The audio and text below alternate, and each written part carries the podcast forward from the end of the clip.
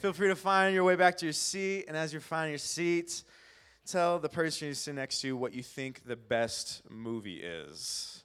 The best movie of all time.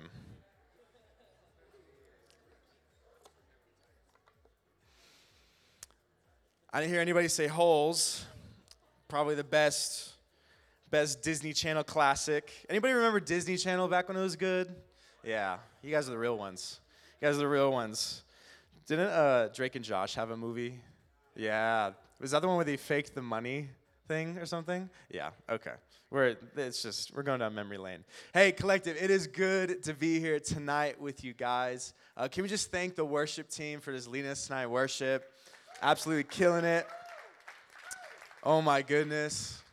I was almost like, we just need to keep going. We just need to like keep going in this worship set. No teaching, nothing tonight. We're just gonna go all night. Anybody down for that some night? Like just like an all night worship set? Maybe we'll do it. Maybe we'll do it. But uh, hey, we've been in a series titled Love is in the Air. Uh, the premise of this series is pretty straightforward. We're, we're looking at what God has to say about everything relationships, everything as it pertains to friendships, everything as it pertains to sex and sexuality. And um, I don't know if you've looked at a Bible in a while. Maybe it's all digital nowadays, but the Bible's kind of thick, wouldn't you say so? Like mine's like a thousand pages, which is kind of a lot of pages. God has a lot of things to say, wouldn't you agree? Uh, and, and, specifically on these topics, he has a lot of things to say. And as young adults, as people traversing through university, I like calling college university, it makes me feel like British, you know what I'm saying? Like, oh, uni, you know? Um, as we're traversing through college, university, work, the workspace, home life, moving out, whatever season and moment you find yourself in, it's important to have these conversations it's important to go to the Word and to understand what God has to say about these things because culture and society at large have a lot to say about it. And as followers of Jesus, we cannot allow culture and society and the environment apart from God's Word to determine what we think about these things. And so, if you got a Bible, turn with me to Proverbs chapter 31. Proverbs chapter 31. And I want to teach a sermon tonight titled The Proverbs 31 Man. I changed the title of the sermon, okay? The, Landon's like freaking out in the back. But uh, during worship, I felt necessary to change it to this title The Proverbs 31 Man. Because Proverbs 31 is a book notorious, is a section of Proverbs notorious for holding women to a really what seems like unrealistic standard sometimes. You ever, you ever read Proverbs 31 as a woman? You're like, I do none of these things. I don't go to the market. I don't bring home income, all these different things. I don't sit at the gate. Like, how do I sit at the gate in uh, Albuquerque? Is that like the South Valley? I don't know, right? But the, something fascinating is Proverbs 31 actually starts with the standard of what a godly man looks like. That, that Proverbs 31 is actually a man, a king, rec- recollecting, recollecting the advice his mom has given him as to what it looks like to be a godly man, the standards a godly man should have on his life. So tonight, I, I want to teach specifically to the men, if you'll let me, fellas. But also, I want to teach to the ladies as well. Because for the men, I, I want to share from the word and encourage you as to what it looks like to be a man in the kingdom of God. Because I don't know if you've looked around lately, culture at large has a lot to say about what it means to be a man. Wouldn't you agree? It has a lot to say what it, mean, what it means to not be a man, more like. It, it seems like every day a new thing is coming out that men can do less and less. Or on the other vein, that, that men are being redefined and reshaped. And as men, this can become confusing and frustrating. It can make you feel delirious. It can also set really unrealistic expectations for men. And as a follower of Jesus, what does it mean to have a godly masculinity, right? Does that mean that you can bench a lot? and you're flexing in the mirror all day, that, that you drive a fast car that's super loud, you're one of those guys that like straight piped his Honda Civic or something, right? Like, what does it mean, right? There's a million different definitions and terms, and if you scroll through social media, you'll find a million more different definitions and terms as to what it means to be a man. And as the first week, as I shared, we have, we have ground rules for this series. And one of the first ground rules is, is I'm sticking to the word. I've, I've, I've thrown a little bit of opinions there, and I give you, I've given you a warning when I've been opinionated, but I'm sticking to the word. I, I have no desire to simply do a TED talk. I, my desire is to teach the word. And so, from the word, what is the expectation of men? But specifically, teaching to the, to the ladies tonight it, it's healthy to understand what does it mean to know and understand what a good man looks like. Okay, not like looks like appearance, right? Okay, like we understand whatever, right? But what, what is a good man like? Because for you as an individual, as, as a woman in this moment of culture, it's important to understand that, that good men do exist, okay? I can tell you that right now, all right? They're in this room right now. I know some good men in this room. But, but what standards and what expectations should a woman hold a man to when entering to a relationship? When, when being interested in getting engaged, when, when getting interested in getting married, when, when simply being friends, what, what standard should men be held to? So, my goal tonight isn't to berate men, isn't to fire off on men, have a roast session like Justin Bieber all those years ago, right? Like, that's not my desire. My desire is by the word and through the word to set a healthy, realistic expectation of what godly masculinity looks like. Is that okay with us? Are we cool with that? Amen. All right, we're going to be in Proverbs chapter 31. You can turn there now if you'd like. Um, but I'm always fascinated by uh, Hollywood awards shows. Like they're pretty much now at this point just different millionaires giving their take on life, and it's so unrelatable to the highest degree. But award shows really fascinated me because people are given these little statues. Sometimes it's like the Oscars or the Golden Globes, and Ricky Gervais just roasting everybody. Um, I'm not recommending you watch that, but it's pretty funny. Um, Award shows are fascinating because people are being commended, most likely, if they're winning like Best Actor, they're being commended on being somebody else, right? Like, like they're being commended and told, you did such a good job being so fake. Good job, right? And, and, actors are fascinating because they, they step into these roles as an entirely different person. You watch like a movie with Christian Bale, which is like the best Batman, in my opinion. Um, I'm not sorry about that. And if you watch interviews with Christian Bale, this guy literally will starve himself or gain like 300 pounds to live into a role. He's what people call a method actor. Um, the guy who played The Godfather, Marlon Brando, right? Like he was a method actor. Like they lived into this role. It's fascinating to me. It's really interesting, and specifically with really talented actors, how it takes them forever to win an Oscar, and people base their skill on their ability to win this silly award. I, bring this up because the text we're reading tonight, it, it proposes a question of what is the role of men in the kingdom of God? What, what is the role of a man supposed to fulfill when it comes to following the path of God? And for context, Proverbs is and the bulk of it is written by uh, King Solomon. But the last couple chapters are really interesting because they're written by different authors. Um, and most scholars agree this author is not Solomon. But this author is a man by the name of King Lemuel, who is over a kingdom spoken about in uh, Genesis, Genesis chapter 22, I believe. It talks about him and the kingdom he rules over. But what's fascinating about this last portion of Proverbs is it's the sayings of a king. And I believe it, it, it's made its way into Scripture, obviously, because this applies for how men are to operate in the kingdom of God. See, you don't have to be a Middle Eastern king, and if you are, please tithe. Um, but you don't have to be a Middle Eastern king to understand and read into and apply in your life these phrases and sayings. Because whether you like to admit it or not, whether you like to accept it or not, if you are a follower of Jesus, you're royalty. Yeah, yeah, pretty cool, right? Like we get to inherit a lot of cool stuff in heaven. That's great. Um, but you're not necessarily the king. Sorry, you're not going to be a king. Okay, you're more prince, princesses. Okay, great.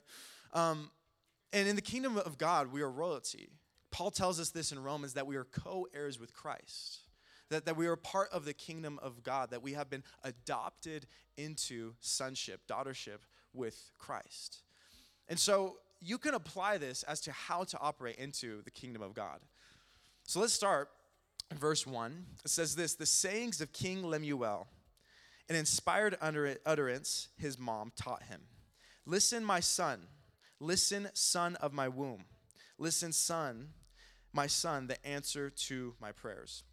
I want to start tonight by, by, by talking about what it means to be a man in the kingdom of God. What, what is healthy expectations of men in the kingdom of God? To begin tonight, I have to tell you, all you know is what you know. Did you know this? all you know is what you know. Simply said, I cannot teach on or communicate or talk about something I don't know about, right? To a lot of us like to pretend to like a lot of culture does that and it doesn't go very well but all you know is what you know see the first things first, never underestimate the power of a praying mom or a praying maternal figure in a man's life. Straight up. Seriously. Many men have come to know the Lord. Many men have been saved. Many men's destinies have been realigned by the power of prayer in somebody's life. So if you got a grandma who's got like a prayer closet, I don't know if that's a thing, okay? Like give her a high five or a gift card to like bingo or something and just celebrate her. See, this entire text, it, it rests on one word. The rest of tonight rests on this one word. This one word is taught. Taught. See, all you know is what you know. And if you're an individual who is not very satisfied with what you know or where you're at in life, then the key to growing to the person you want to become, the key to growing and looking more like Jesus is being teachable. See, this begins with this man, this king, who held on to the words of his mom. This isn't live, right? This isn't live, him writing these down as she's saying. It's him recollecting, him, him remembering the words she spoke to him. And see, he was teachable in this moment. And if you read different translations, uh, it sometimes says, No, no, my son. No, the son of my womb. If you're reading New King James, maybe, or ESV, I, I believe. And it may be that the mom was chastising the young man when he was younger in life, right? Like he was going a little buck wild in the kingdom and she had to correct him, right? But th- this man, first of all, is teachable.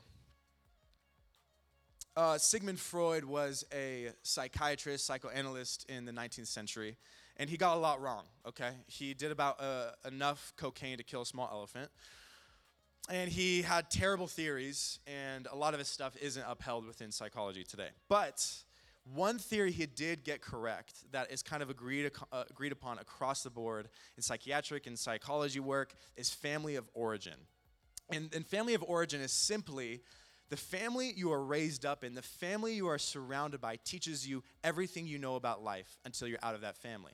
Like, you ever have this experience growing up? You go to a friend's house for the first time, and their mom like lets them drink like Capri Suns in the room and kick their feet up on the coffee table, wear their shoes inside, and like they talk back to their mom and like, oh, give me this, blah blah. You just turn and think to yourself, that would never happen in my house, right? Like you're just like, man. Okay, this explains why this person's so weird. The whole family messed up. That makes sense, right? Like you, you go to a, another person's house for the first time, you're like, wait, not everybody puts their shoes this way by the door. Not everybody rearranges their living room this way, or not everybody has the relationship to their parents this way. It's because all that we know about interacting with other people were taught by our original family of origin, right? Right? So for good or for worse, right? Like like you're taught how to treat a person of the gender of a male and female through your maybe mother or father or maybe aunties, maybe your sister, your your cousins. And this could be for better or for worse. A lot of our dysfunction in, in, psychology, they point back to this. If you ever go to therapy, which everybody should, honestly, after the 2020, um, I'm just calling it the 2020 now, okay? But if you ever go to therapy, they're, they're going to pretty much point you back to family of origin. What happened in the home? What happened with your relationship dynamic between your mom and your dad? Did you have a mom and a dad? What was that like? And the point of that is we really do learn how to treat people based upon our family. And, and if you want to understand a man, if you want to understand how a man is going to treat you as a woman, look at how he treats his mom. Look at how he reveres his mom. Look at how he treats the women in his life. See, this, this proverb starts, and this man obviously honors and respects his mother. See, if you're somebody who is interested in dating, you feel like God's called you to that, you feel like God's called you to marriage, I want to challenge you with this that because a man is taught in a home, for better or for worse, how to treat a woman based upon what he is shown and taught and told, it's important that you pay attention to those same characteristics.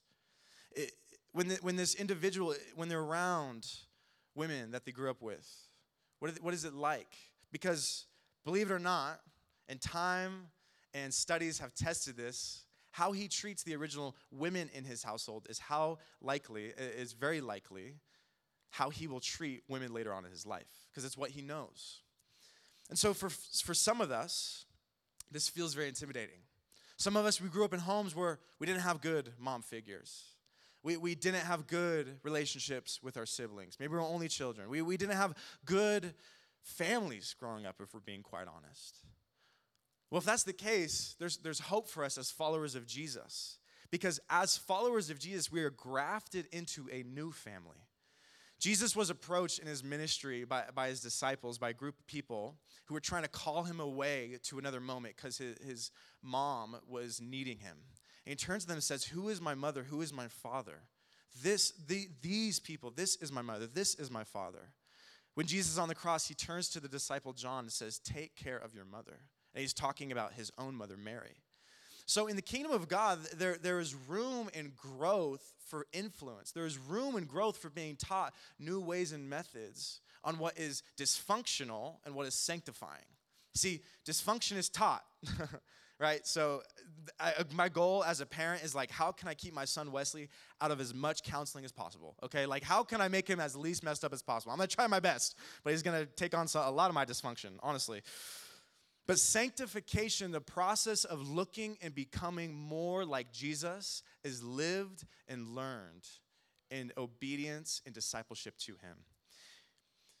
See, not only in our family of origin do we learn how to treat other people, specifically as it pertains to how to treat men and women, but I, I believe as followers of Jesus, we've also been given influence. We've been given a godly influence.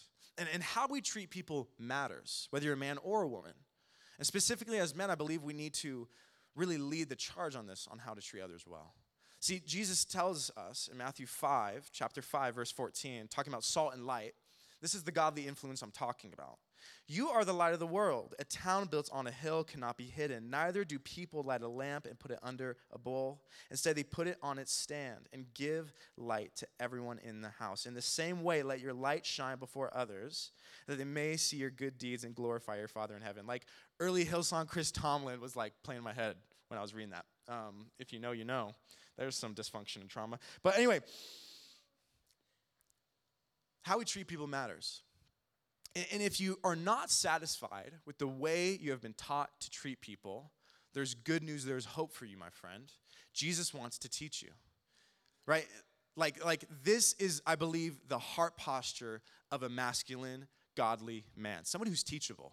If you look at the life of Jesus, who was like the man's man, okay? If you don't want to get in the nuance of reading the Old Testament, don't look at David, okay? Please don't look at David. Don't look at Moses. Don't look at Abraham, right? He, he literally is told Pharaoh that his wife is his sister. Bad move, okay? Guy has no game.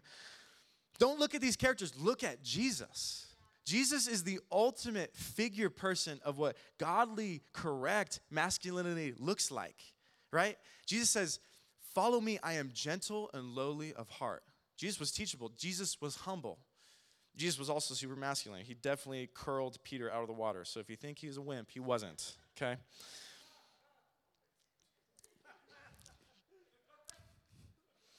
Frederick Douglass, in commentary on slavery in the United States, said it's easier to build strong children than to repair broken men. Than to repair broken men.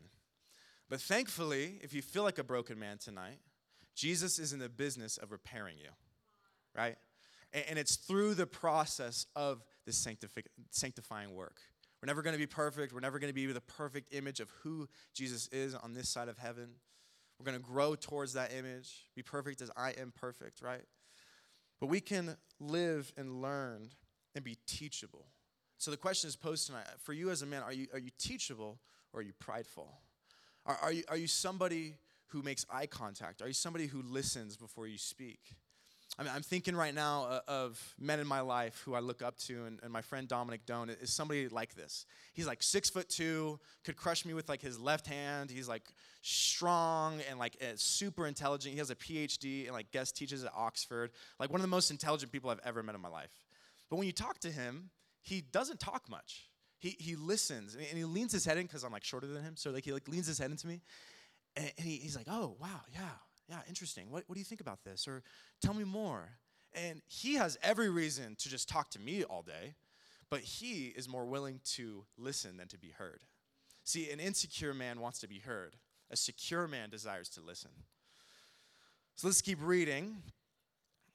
Let's keep reading in, in verse 3. It says this Do not spend your strength on women, your vigor on those who ruin kings. This is, this is the next concept I want to talk through tonight. When, when birds bite, when the birds bite and the bees sting. Okay? So I need everybody repeat after me because this is going to break the ice and ease the tension in the room, okay? Repeat after me. Will you repeat after me? Okay? Promise? Okay. Sex is good. God made sex. Okay. Married people in the room like, Amen. Amen. See, God's original design for sex was good. In Genesis 2:25, it says, Adam and Eve were naked and unashamed. The opposite of the reality TV show Naked and Afraid, right? Adam and Eve, in the, in the perfection of the garden, before the fall, before anything corrupted humanity, how God designed it was perfect. He said, Be fruitful and multiply. And they're like, Let's get it, okay? And then they made Cain, and they're like, maybe we shouldn't have gotten it so much. But, but God's original design is, good. But, but for some reason, and for many reasons, the depravity of humanity, our choice of free will, introducing sin into the world, corrupting life as we know it, sex has been turned into this perverted and dirty and shameful thing. When, when God intended it and designed it to be something beautiful and wonderful and intimate and special. And, the, and this mother knows this, communicating it to the young king. And we don't know the context of why she is saying these things. Maybe it's things she's learned. Maybe she heard about King Solomon because this is a non Israelite woman. She heard about King Solomon with his 1,000 wives up on the hill, okay? 700 wives, 300 concubines, okay? It was all the same thing pretty much. Maybe, maybe she's reprimanding him because of his mistakes. But she says two interesting things. She says, Don't give your strength or your ways, is what most translations put that as, your ways to women who, who don't care for you, who aren't united to you, who aren't bonded to you in marriage, because it will ruin you as a king. See, when you, when you look up the, these words of strength and ways, Strength roughly translates in the Hebrew to ability, or this is what's interesting. It says ability, so somebody's strength or energy. But here's another interesting word in there. It's worth or wealth is another phrase that's added to that Hebrew word. And so the second one is ways, and it's a journey or pathway. It would be a word used for somebody going on a long journey or, or constructing a path for their life. And I think this is so accurate because when somebody lives a life outside of God's original will, of living as somebody who is fluid, doesn't care who they have sex with, has sex with whoever they desire, who just chases after pleasure, what they are doing is they're giving over their strength and their wealth and the way in which their life is going to go to the person they're uniting themselves to. See, sex is real, sex is intimate. Sex, there's nothing to hide. And I, and I believe that's why our culture worships it. Be, because we're craving as people, whether we believe in God or not, we're, we're craving to be known by others. We're, we're craving intimacy, we're craving realness. And so, sex at the surface level seems to offer this. But outside God's design, we've, we've talked through this, it, it ruins a person. It begins to control a person. It begins to determine somebody's personal worth in their life. It begins to determine the journey or pathway somebody is taking on their life for the sake of fulfilling a pleasure. One of the, the lead thinkers in the sexual revolution in modern society was this guy by the name of Michel Foucault. He was an awful human, uh, to be honest. But he, he has this quote when talking about sexuality that really speaks to an understanding how people celebrate it. It says this to utter truths and promise bliss, to link together enlightenment, liberation, and manifold pleasures, to pronounce a discourse that combines the fervor and knowledge, the determination to change the laws, and the longing for the garden of earthly delights. That sounds like a description of a religion to me. And so, as a culture, we, we've celebrated it, but we haven't set up the necessary structure that can sustain it. right? Like, like we celebrate and we tell people just do whatever you want with any consensual adult. But then, then we can't solve the issue of abortions, and then we can't solve the issue of consent and what does that look like. And we've created these patterns and these problems for ourselves. And even furthermore, th- think of men in popular culture who at one point were successful, who were affluent, who were entirely ruined because they couldn't keep their desires in check. I think of people like Ravi Zachariah. Think of people like Jeffrey Epstein. Like, like, how did these people become so perverse and so twisted? It started with one desire not being able to be submitted. It, it started with one desire, and that desire was just followed, and the desire controlled their life. And so, as men, what are we communicating on the worth and purpose of others? If sex is such a powerful thing that it can begin to determine and change the path and the course of somebody's life, what are we communicating? Because I believe as men in relationships, we lead the charge on this. That men, we are held to the standard of when we're with our girlfriend, our fiance, anybody that's not our wife, that we set the bar of no sex outside marriage, no pushing boundaries, no sitting in the car in the back seat at night that, like, whatever it is that is pushing the boundary, that is toeing the line, we set the bar of saying, this isn't how it's going to be. I, I, have a, I have a traditional conservative view that, that men are natural leaders, right? I believe women can lead alongside men. And I believe in relationships, men run the ball on this.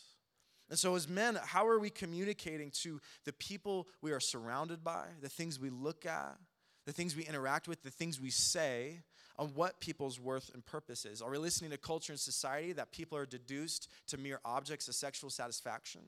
Or do we view people through the lens of made in God's image and made for more than our own gratification?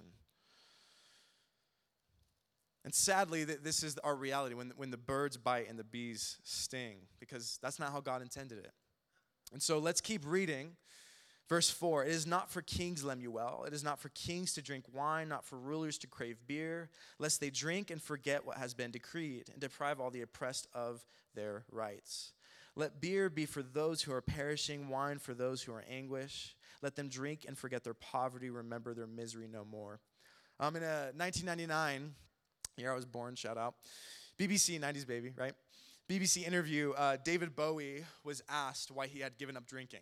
He was this rock star who, in the 90s, just went stone cold in terms of any kind of uh, engaging in substances. And he really broke the myth that you had to, in music, to be creative, you had to do drugs. And he broke that myth because he was one of the most talented musicians of all time. He said, this is what he told the interview. The, the vulnerability in this interview is crazy. He said, I'm an alcoholic. When intoxicated, I'm insolent and not myself. For the sake of relationships, I stay sober. He's just so blunt and straightforward in this interview. And you don't have to interview all of Albuquerque to understand the depth and the harm that alcohol has done in our city, right?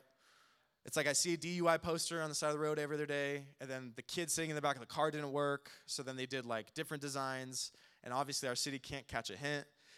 The amount of abuse, the, the, the assaults, the list could go on. I mean, you don't have to really leap far to understand alcohol going along in surplus with anything, things don't go well. But I have something to say about this. I don't believe alcohol itself is the issue. See, alcohol is just a thing. Any conversation of people's inability for an attention span, they want to blame the iPhone.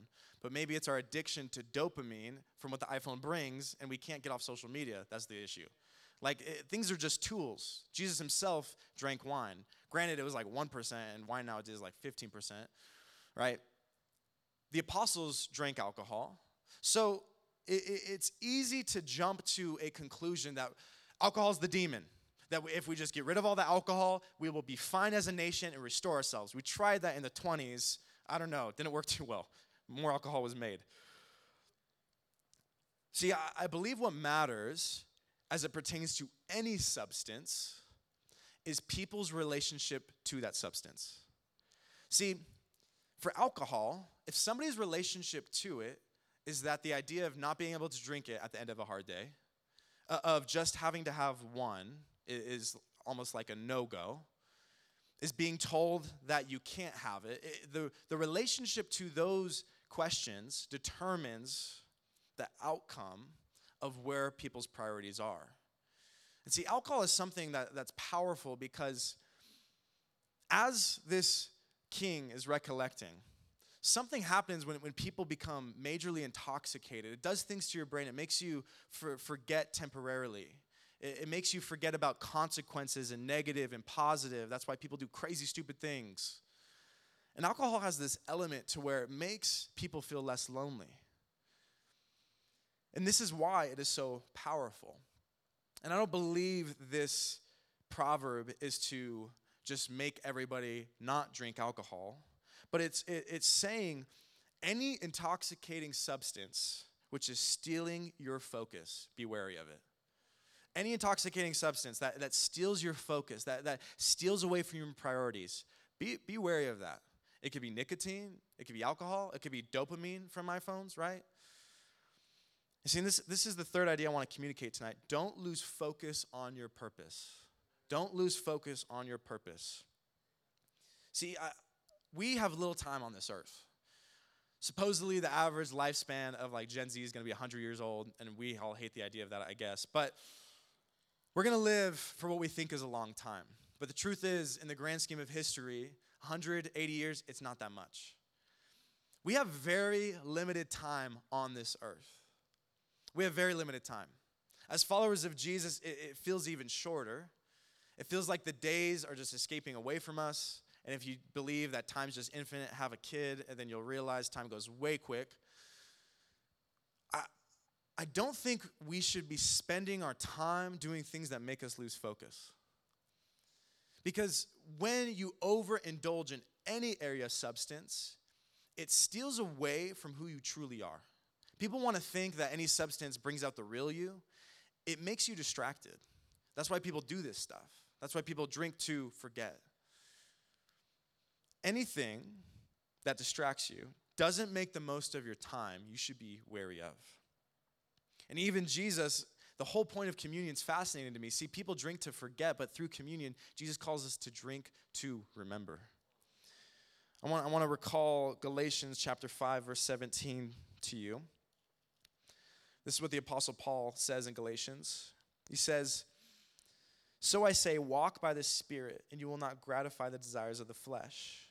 The Spirit and the Spirit, what is contrary to the flesh, they are in conflict with each other, so that you are not to do whatever you want. But if you are led by the Spirit, you are not under the law.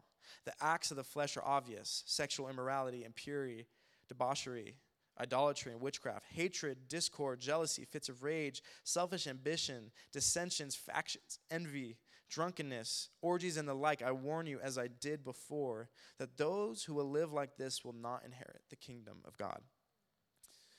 And so for us, we have to take and analyze in our life in what areas am I leaning more on my flesh, on a substance, or a feeling or desire than I am leaning on the Spirit of God in me. Because one is generally associated when pursued and sought after feelings of loneliness, feelings of envy. But when leaning on the Spirit of God and stepping into what God has for you, there's no regret there, there's no shame, there's, there's a trust. So don't lose focus on your purpose.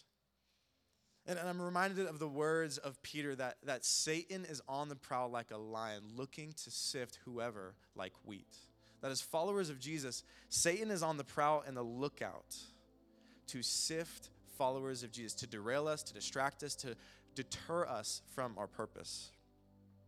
Let's keep reading and wrap up. Verse 8 Speak up for those who cannot speak for themselves, for the rights of all who are destitute. Speak up and judge fairly. Defend the rights of the poor and the needy. And this is the last thought I want to conclude with. Think on the needs of the least of these. Think on the needs of the least of these. See, if you're desiring to see someone for who they really are, and I talked about this last week, put them in an environment, put them in a context where they're interacting with somebody who culture at large, society at large doesn't deem as important, right? Like, like the average individual. Like, like put them in an interaction with talking with their trash person, right? The person that takes out their trash, right? Like it's not just a truck driving itself. There's people that drive those, right? Like like put them in front of a barista, right?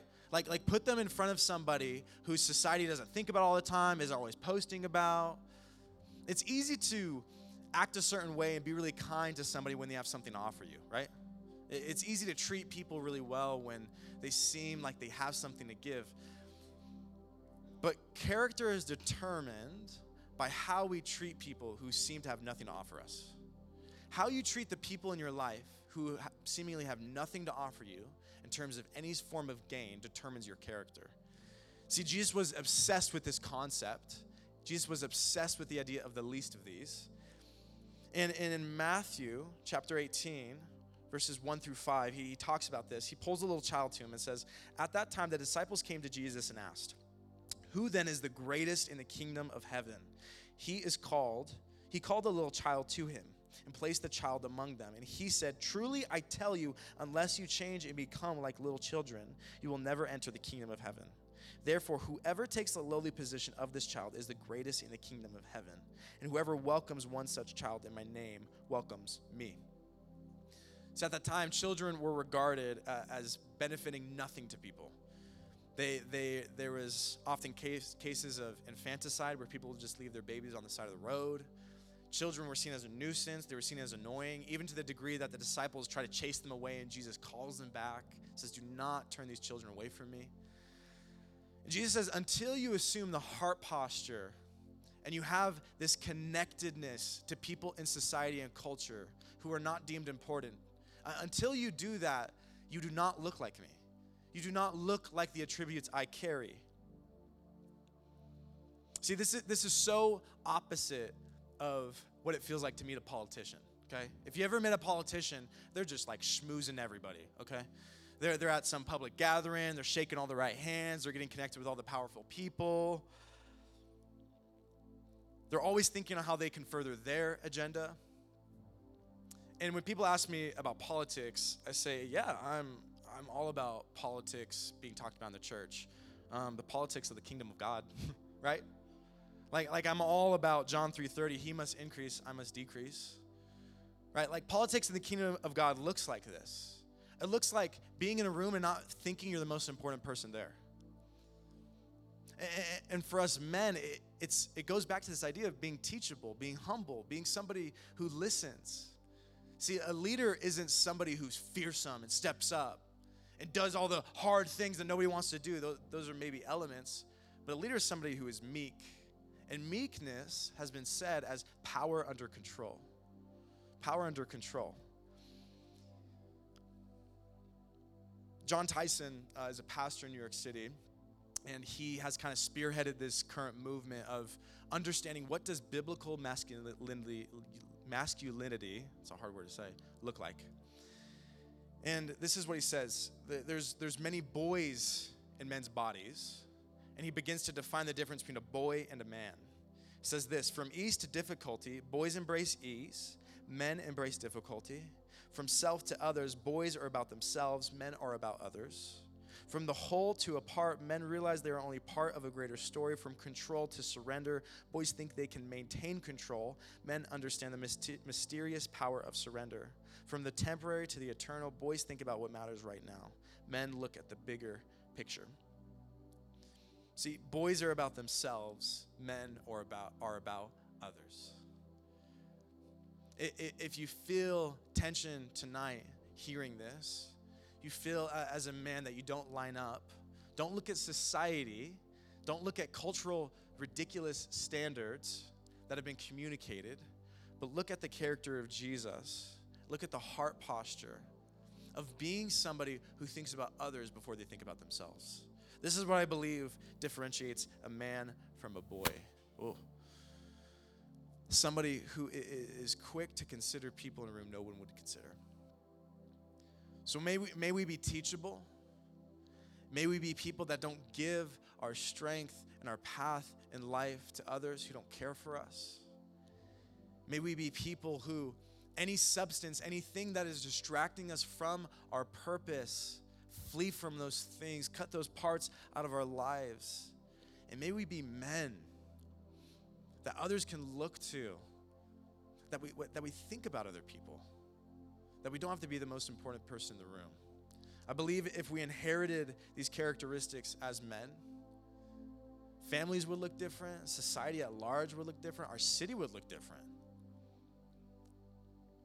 There would just be a different culture created. Let me pray for us. Father, you see us in this room tonight. Lord, you see all the ways we feel like we have fallen short, all the ways that we don't measure up. God, I pray over the men in this room that if there's anything in their life, if, there, if there's any lies they are living into about what it means to be a man, may those lies be dispelled by the power of your Holy Spirit. Lord, may, may we lean into and trust who you are. And God, I, pray for the, the women in the room who have been given desires to date and to marry, that you may give them a discernment of what to look for in a godly man. That they may not look to boys who waste time, who cause unnecessary heartbreak, Lord, they, they may look to men who emulate your heart. May our priorities and our desires be realigned to what you desire and who you are. Pray these things in your name. Amen. All right, let's worship.